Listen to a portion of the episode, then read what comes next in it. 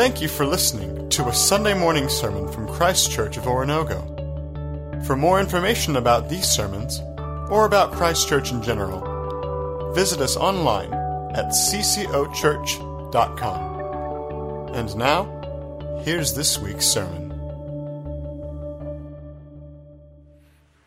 Good morning, church. Let's open our Bibles to Luke chapter 12. As you are giving generously this morning your gifts uh, for kingdom work, we're grateful. I want to also express our gratitude for those of you that are veterans. You heard the announcement, and please be aware that there is a reception between all three services this morning at the uh, Adult Ministry Center, which is down the hallway and to the right. We in, invite all of you that are uh, uh veterans that have served our country, and I, I just tell you what makes me feel like. I, I got to get in my car this morning and drive from my house out here, and I had no fear at all that I'd be stopped or punished or questioned or prohibited, all because of some of the sacrifices you made uh, to allow us to live in a country where we have freedom. And we value that here, right? And uh, so, you bet. You bet. So, while we're giving generously, we want to acknowledge those who have also given very generously toward that. And so we invite all of you, and if you have someone serving in the military right now, we encourage you, please go down to that reception so we can say thank you uh, there as well. One last thing, you might, if you picked up a bulletin this morning, uh, there has been an invitation just to Christ Church people that Hope City, which is a church we planted uh, in South Joplin, opened their building two weeks ago. they have uh, had over 900 people each week uh, at those services down there, and they are going to have an open house for just our church from 2 to 4 this afternoon. Information's in your bulletin. If you participated in our previous campaign that helped us plant Hope City, then you are invited, and we would love for you to participate. So if you're interested in seeing that facility, please look at the bulletin and get that information, and that's this afternoon. If you are visiting, my name is Mark. Uh, I have the privilege of being one of the ministers of this church, and uh, grateful to have that uh, assignment and that responsibility. Uh, love this church. Uh, we have been talking about a vision that the leadership of the church has put together, and we're calling it the Generations Campaign. And it is to uh, impact the generation we live with and generations that will come beyond us. And in week one, uh, we've taken a little break in our gospel series, although we're using pieces of it.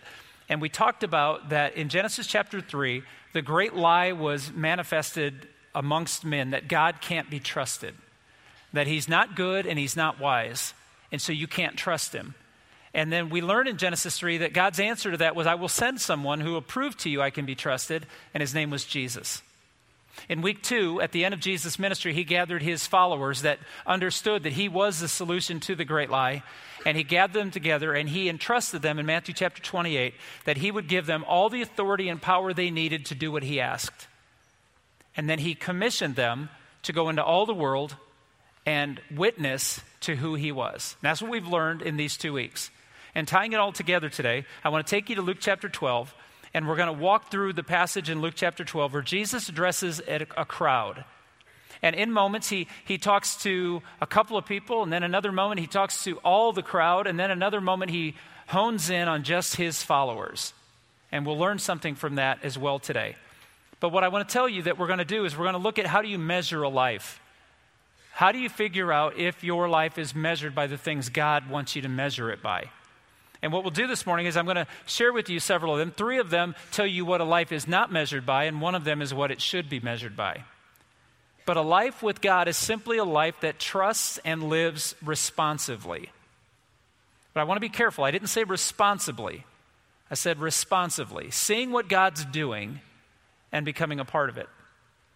You see, Jesus is the rewarder of our trust in Him. Hebrews chapter 11, verse 6, one of the most famous passages in all the book of Hebrews says these words Without faith, it is impossible to please God because anyone who comes to him must believe that he exists and that he rewards those who earnestly seek him. There's two things our faith requires that Jesus is real and that he will reward those who pursue him.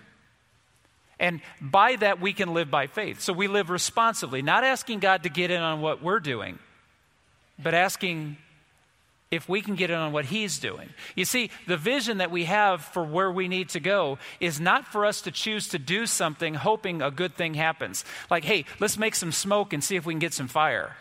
No, we're actually going to where the smoke already is. We want to go where God's already working and participate in that.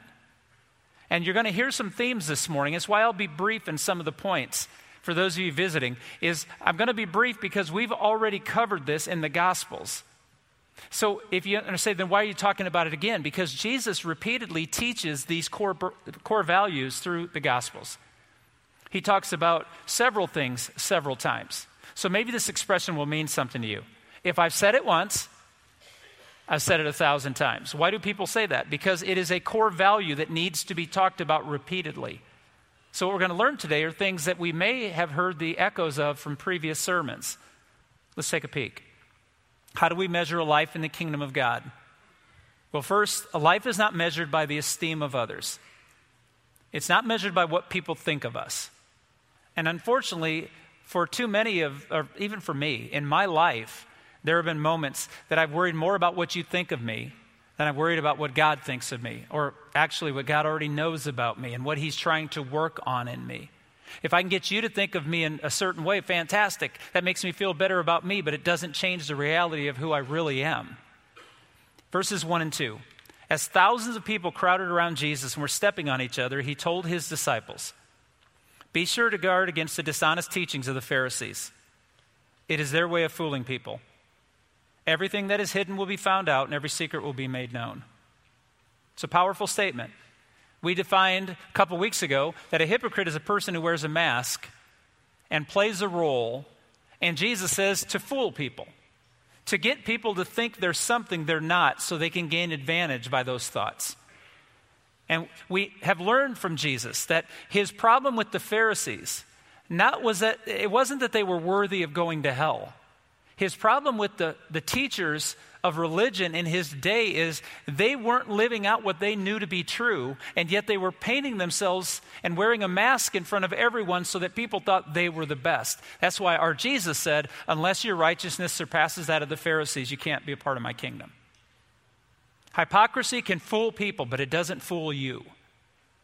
You know who you are, and you know what you need, and each one of us knows we need saved.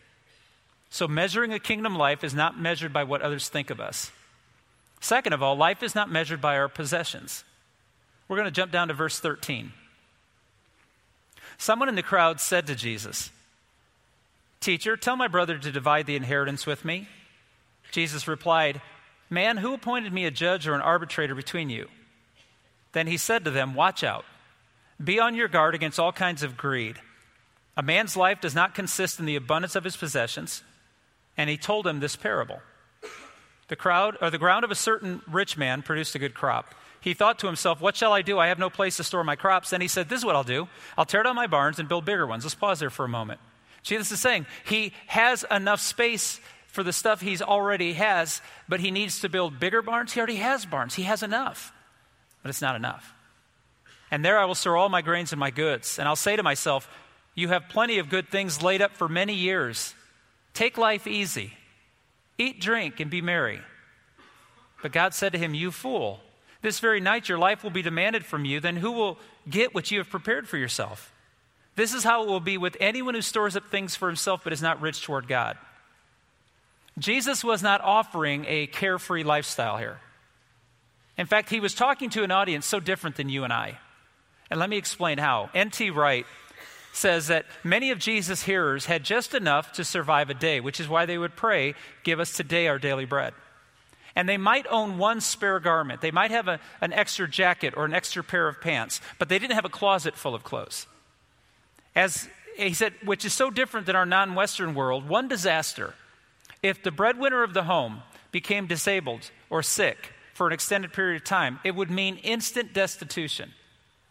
They didn't have retirement funds, they didn't have bank accounts, they didn't have these things. They might have had some possessions, but they would burn through those quickly.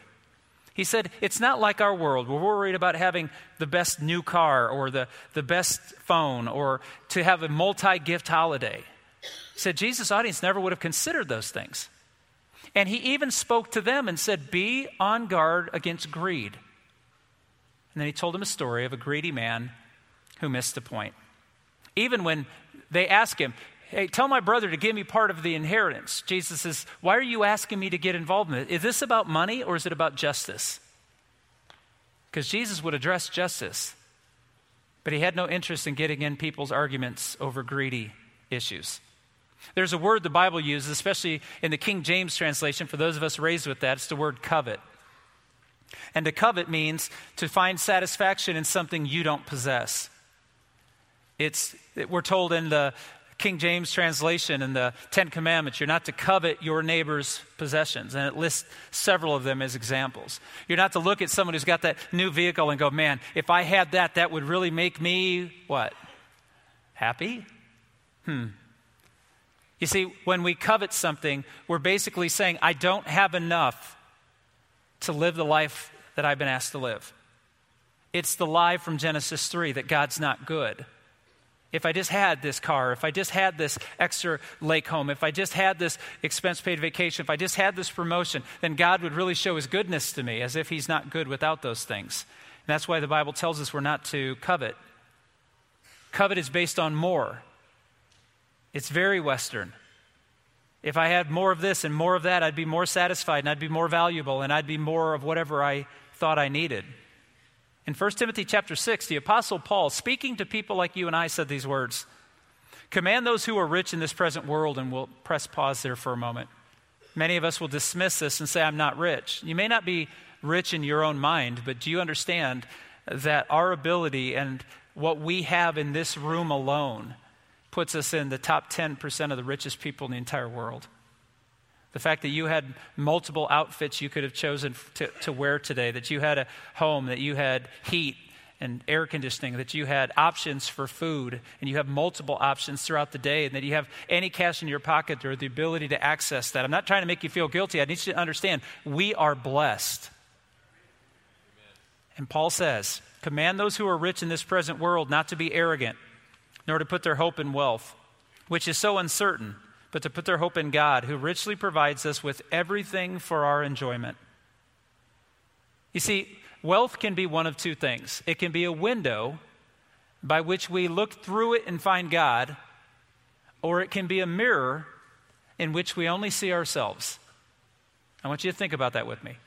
Wealth is either a window that shows us God and all of his beauty, or it's a mirror that only shows us ourselves and we become the focus of it. In this parable that Jesus told, the man became very selfish, and when his life was required of him, he had no answer for who was going to save him since he couldn't save himself. Life is not measured by what people think of us, and it's not measured by what we possess. Thirdly, life is not measured by the things we lack either. Verse 22. Then Jesus said to his disciples, Therefore, I tell you, do not worry about your life, what you will eat, or about your body, what you will wear. Life is more than food, and the body more than clothes. Consider the ravens. They do not sow or reap, they have no storeroom or barn, yet God feeds them. And how much more valuable you are than birds. Who of you, by worrying, can add a single hour to his life? Since you cannot do this very thing, why do you worry about the rest? Consider how the lilies grow. They do not labor or spin. Yet I tell you, not even Solomon in all of his splendor was dressed like one of these. If that is how God clothes the grass of the field, which is here today and tomorrow is thrown into the fire, how much more will he clothe you, O you of little faith? And do not set your heart on what you will eat or drink. Do not worry about it. For the pagan world runs after such things, and your Father knows that you need them. Worry. It is the mental distress caused by uncertainty and our lack of control. It's the uncertainty. It's the duress that we put ourselves under. We worry about things that we don't know what's going to happen, and we fear that we can't control what we want to happen. Jesus said, Don't worry. Notice what he's told us. Don't worry about what people think of you. Don't worry about how much you have, and don't worry about what you don't have. He said, Trust. So I go walking through our neighborhood, and every day I pass by the most beautiful tree I've ever seen in my entire life. Now, coming from northern Indiana and Michigan, where red oaks and red maples are all over the place, I don't see many of those around here. I'm, I'm assuming because everything was strip mined around here, the good trees were gone. But when I go by this tree in our neighborhood, I can't even begin to describe to you the color of orange it is.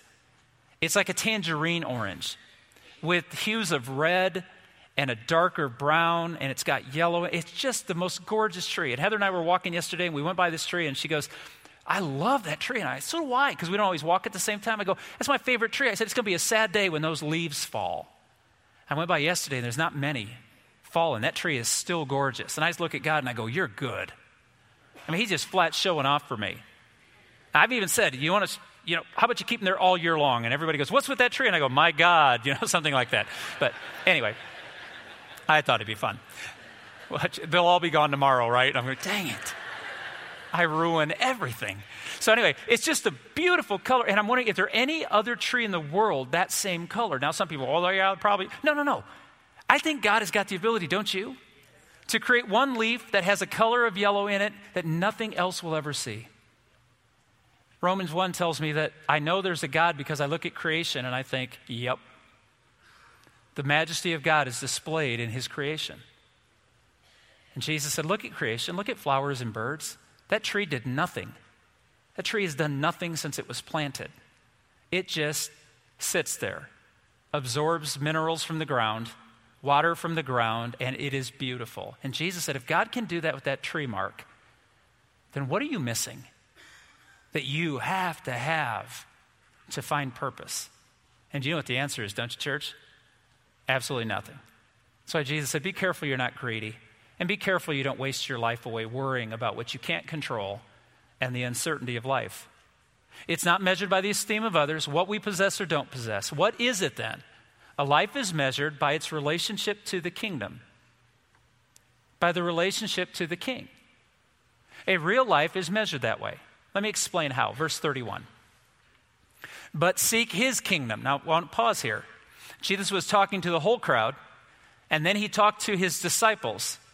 And now he says to them, Don't worry, don't be greedy, don't be a hypocrite, but instead, seek his kingdom. This is how we're to measure our lives. Are we seeking the kingdom? And these things will be given to you as well. Do not be afraid, little flock, for your Father has been pleased to give you the kingdom. Sell your possessions and give to the poor. Provide purses for yourselves that will not wear out, a treasure in heaven that will not be exhausted, where no thief comes near and no moth destroys. For where your treasure is, there your heart will be also. Jesus has given us the solution to how we're to live our lives. You see, the priority of the hypocrite, remember, do not, do not wear masks, the priority of the hypocrite is appearance, getting people to think of your identity the way you want them to. The priority of the coveting person is possessions, to have things that make you feel fulfilled. The priority of the anxious person, the worrier, is security, the uncertainty and lack of control.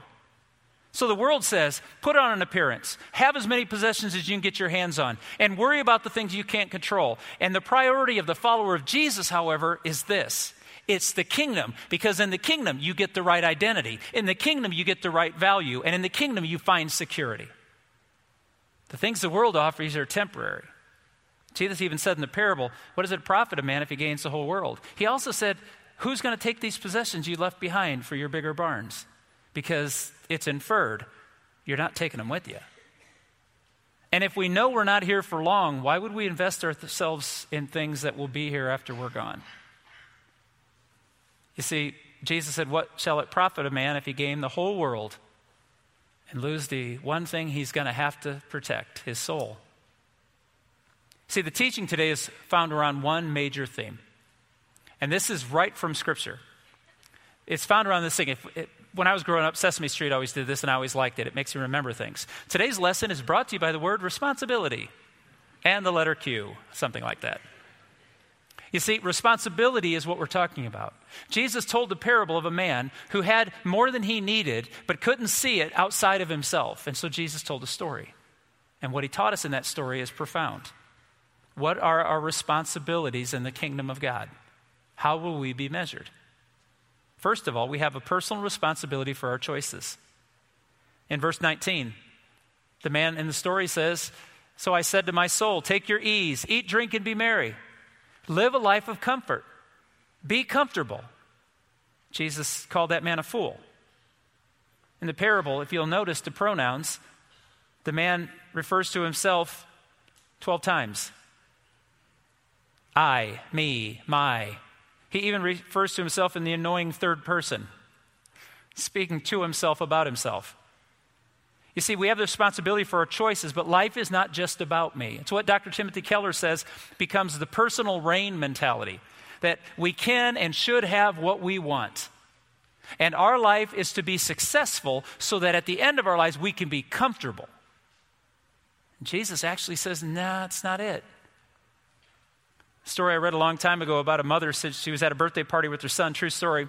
And it wasn't her son's birthday. She was just helping her friend out with the party. And they brought out the cake. And as they brought out the cake with it all lit up, her son Brian yelled out loud in front of everybody, I want the biggest piece. And his mother said she was horrified. She pulled her son aside and she said, That's rude. It's not polite to ask for the biggest piece. She said her son looked at her and he was discouraged and frustrated. And finally, said, he looked at her and he said, Then how do you get it? I thought, Dude, I get that kid. Absolutely, because it may not be polite. That doesn't change what I want. He's asking a profound question. Rudyard Kipling has this powerful quote Do not pay too much attention to fame, power, and money. Someday you will meet a person who cares for none of these things, and then you will know how poor you have allowed yourself to become. That's what Jesus was telling us when he warns us be on guard. He's saying, I'm wise and I'm good, and I'm trying to show you what the Father has in store for you better than what this world offers you. We have personal responsibility for our choices, we have personal responsibility for others. Look at verses 17 and 18. And he began reasoning to himself, saying, What shall I do, since I have no place to store my crops? This is what I will do I'll tear down my barns and build larger ones, and there I will store all my grains and my goods. Charles Birch said something a long time ago that I've never forgotten. The rich must live more simply, that the poor may simply live. It's not just about me. It's about why has God given me what he's given me and when is enough enough? It's counter, counterintuitive for most Americans. Why? Because we see our money belonging to us. Why? Because we earned it. I worked hard for that. That's mine. And to a degree, it's correct. we have earned it. And we did work. And the ability to work and the ability to provide for our families is a gift from God. Work is not a punishment, remember? They worked in the garden before there was a punishment for sin because there was no sin. They cultivated the garden, they took care of the land, they fed from the ground, they fed the animals. Work is a blessing of God. And so the blessings of God result in worship of God if we get it figured out. You see, when we cast this vision of generations, as I said earlier, we weren't trying to create something. We were actually seeing opportunities to get in on what God was already doing. And we take these responsibilities from Scripture seriously that we do have to measure our choices and we do have to measure the needs of others. And we're asking ourselves can we simplify our lifestyles so that others may have what we've committed our lives to, which is what the Great Commission taught us. So we have responsibility for what we choose to do. And I also have a responsibility to look out for others as well, to love my neighbor as myself. Thirdly, we have personal responsibility toward God. The man represented in this parable forgot one key point that he would answer to God one day for what he did with all God gave him. Now, if you're feeling threatened right now, everybody take a deep breath. You're okay. Because we have a God who's full of grace and mercy, right? We have a God who loves us. We have a God who's not looking down. I mean, I, I looked at it earlier. I'm thinking, oh my goodness, Heather gave me a gold ring 30 years ago. And I could be sitting up here going, you know what? If you had that gold ring and you gave that money to the poor, then someone could have this and this. God is not shaming you into looking at what you have and simply saying to you, how dare you have that? That's not what He does. What He says is, now, Mark, that you have that, did it change who you were? Or do you see what you have and say, I'd like to offer that to others? I'd like to take the enjoyment that I get. Instead of having more comfort, I actually want to find more joy. And Jesus said, So don't become greedy. Don't worry about what other people think. He said, and, and don't worry about what you can't control. Trust me. Give to me. Jesus is telling us he wants us to live these Spartan lifestyles, that he doesn't want us to have air conditioning, or he doesn't want us to have a nice bed to sleep in, or, or shame on you if you have two coats. He's not saying that at all. He's simply saying, I'm not asking you to give up your comfort. I'm asking you to give out your joy, to give out of a generous heart, to see others as valuable. In Luke 12 20, he said, in the parable, your life will be demanded from you. In verse 21, this is how it will be with anyone who stores up things for himself but is not rich toward God. So each one of us must ask the question, What am I here for? And don't be foolish in how you answer it. This is what Jesus challenged the audience that day and primarily challenged his disciples to pay attention to. Why are you here? We owe it to ourselves to consider the responsibilities we have and then respond responsively. You see, there's even a passage in Proverbs chapter 30, if you want to jot that down. In Proverbs 30, there's a simple passage where the Proverbs writer says, God, I pray that you don't make me so rich I forget you, or so poor that I have to beg. And somewhere in between there is where God wants you to live your life. You see, this church has a great history. It really does. And I don't mean, I want to be really careful how I say that. Because everyone's, if you're new here, you're like, wow, you know, the pastor said it's a great church. No, I'm saying that about the church I came to, not the church it is now. The history that preceded me is one of the reasons my wife and I were willing to come here. Not because it was a favor, you know, I'm doing you, but you did us. And sometimes we preachers, uh, guys like me, we get way too much credit for this place. People are like, well, he's a senior pastor there. He must be the reason. Nope. If a jockey gets on a good horse, who won the race? The jockey or the horse? The jockey's only job is to hold on. That's all the preacher does, hold on. Pray a lot and hold on. This church was ready, and it has been. It's history. One of the members of this church for the last 40 or 50 years shared something with me in an email. It was beautiful. She said she breaks into tears when she thinks about the what we would call the unnamed, unfaced people who sacrificed. And what she told me was the people that preceded us, who sacrificed, didn't have a lot to sacrifice. It costs them something for this church to grow and to buy this property and to build these buildings. And I hope for one thing today that every single one of us who is newer to this church can be grateful for the shoulders we stand on for people who lifted us up. I would think on Veterans Weekend, we would have an awareness that most of the good things we have in life we didn't earn. Somebody blessed us with them.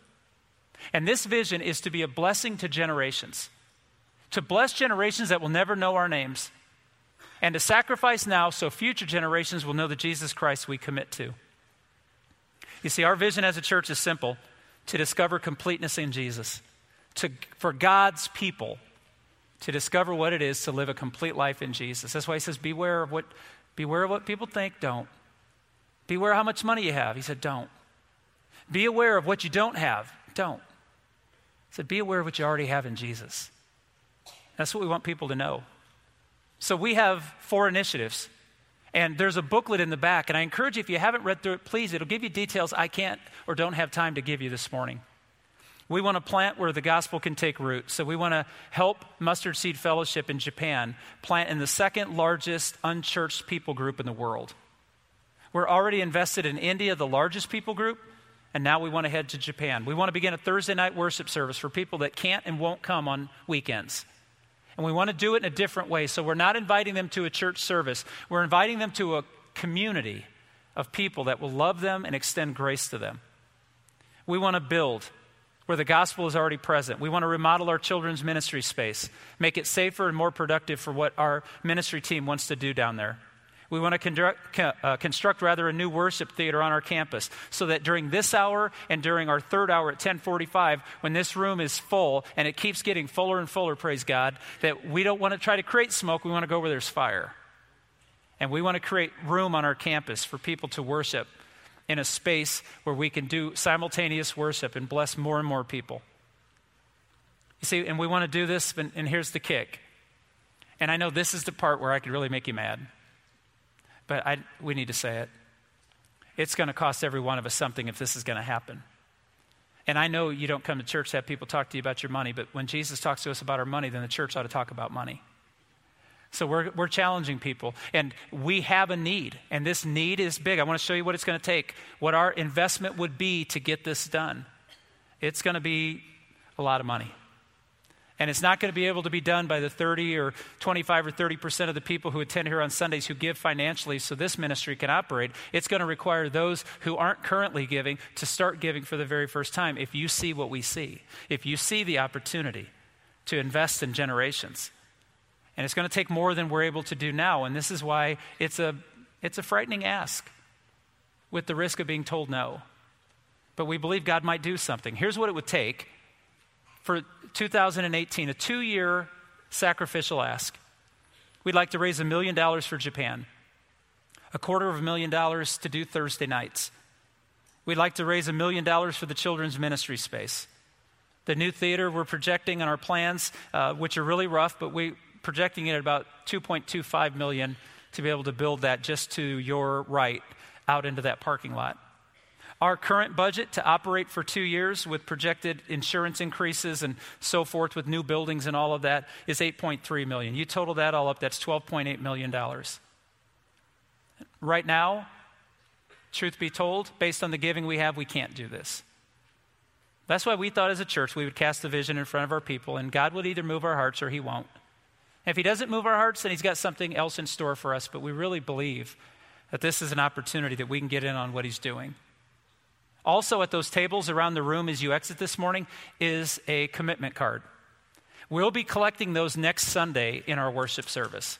And we're asking every family to take one of those. You can pick one of those up as you go through and read through it and talk as a family because it will take, it won't take 30% of the church funding the church. It's going to take 70 to 80% of those who participate at Christ Church, who call it their church home, to sacrifice for this to make it work.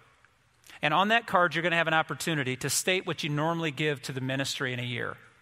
There's just one line. You put down, my wife and I would say, our tithe is this percent or this amount, and we put that on the first line. We're going to ask every single person to take a step of faith.